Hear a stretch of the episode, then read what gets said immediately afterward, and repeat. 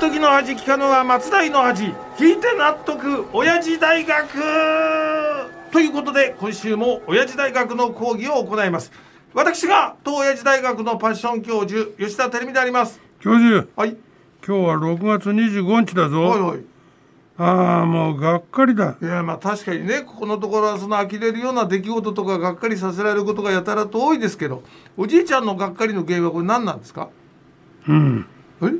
夏至だよ。夏至。今週の火曜日21日が夏至だっただろ？はい。ってことはこれから先半年にわたってどんどん日が短くなっていくんだぞ。やだな。寂しいよな。まあおじいちゃんにとっては85回目の夏至でしたけどそれだけ経験してもまだショックですか？こいれやいやえ？85回目でもいまだに夏至は嫌なもんだな。お100回超えると平気になるだとかーさ。はいいつかなれるなんてことはあんのかな？あーじゃあまあここは一つですね。おじいちゃんに長生きしていただいて何回目から夏至が来ても平気になったっていう報告を ぜひしていただきたいです え？まあしかし俺としてもだ。いつまでもショックばかり受けていられんぞ。お？気を取り直していこう。はい。何しろ俺は今週こそやらなきゃならないことがあるからな。何ですかそれよ。知らばくれんのえか、ええ今週こそあの伊藤四郎の7月の公演の告知をさせてもらうぞ。ここまで貴様にさんざっぱら邪魔されて何もできない生。そのままもう6月も末じゃないか。ああそうでした。まあ確かねもう一般販売もは始まってますよねこれね。とっくに始まってるんだよ、ねうん。先週6月18日から売ってるんだぞ。はいそしてあのチケットは売れに売れてるらしいじゃないですか。もうさすがですよこれね。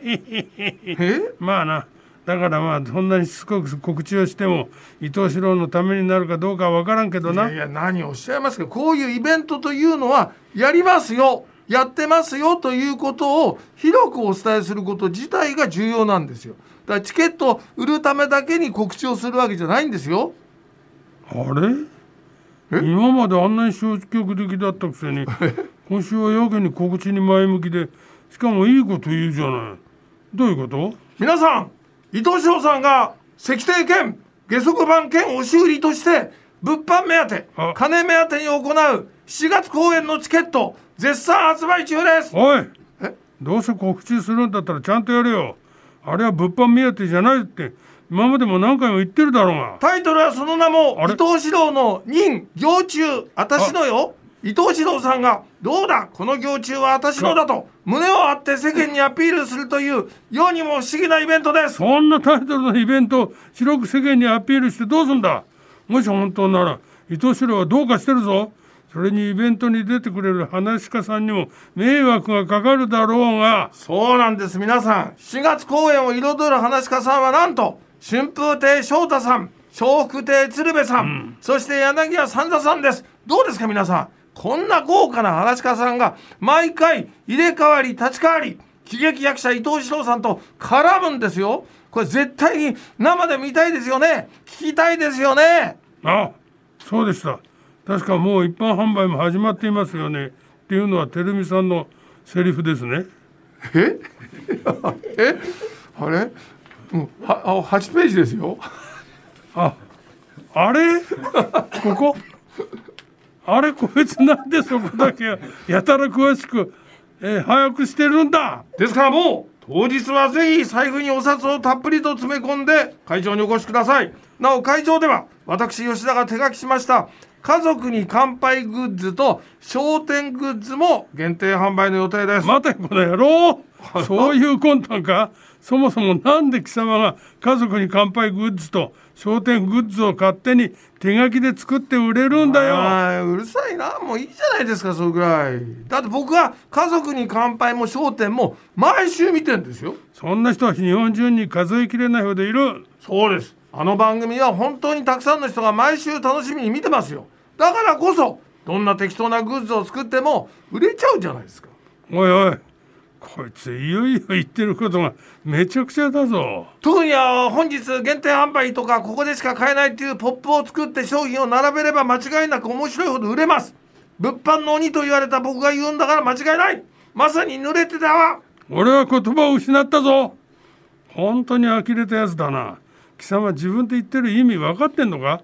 それ犯罪だぞ。え？そうなんですか？当たり前だろうが。まあまあ厳密に言えば犯罪かもしれませんけどそこは一つ長い目で。ー厳密に言わなくても犯罪なんだよ。え？非常に悪質な犯罪。そんなグッズを勝手に作ったら本当に逮捕されるぞ。えー、そんなに無慈悲なんですか？僕は『笑点』も『家族に乾杯』もファンなんだからそれぐらいやらせてくれてもいいじゃないですか。どっちもあの気が向いた時にはたまには見てんですよ。おいさっきは毎週見てるって言っただろうが。それはあの言葉のあやというか流れっていうか物販の権利欲しさについて出てしまったあの口から出任せっていうかね。本当に根っから腐ったやつだな。もういい話にならん。さっさと講義に入れ。その後に俺が告知をしてその胸くその悪い時間を終わらいせよう。やいやでもねおじいちゃんももうお時間なんですよ。はあ？時間がないって告知の時間もそもそも講義の時間もないの？はいはい。おじいちゃんが僕の計画にいろいろと難癖をつけて無駄に時間を食っちゃったせいで時間が来ちゃったじゃないですか。れさっきの。もうね責任取ってほしいぐらいですよ。この野郎その戦もうどうしてくれようかこら、ロバ。バカ野郎。まあまあほらね元伊沢温泉観光協会の保坂真由美がおじいちゃんに代わって威勢のいい短歌を来てくれたことですし気を落ち着かせてですね85歳になって初めての初の締めに行っちゃってください。お願いしどこままですがいいんだどこが？え？毎週なんだかんだ言って人を丸め込みやがって。まあいい行くぞ。うーん四郎今日もまたまた一つ知恵つけちゃったもんな。こうやって気分いいですね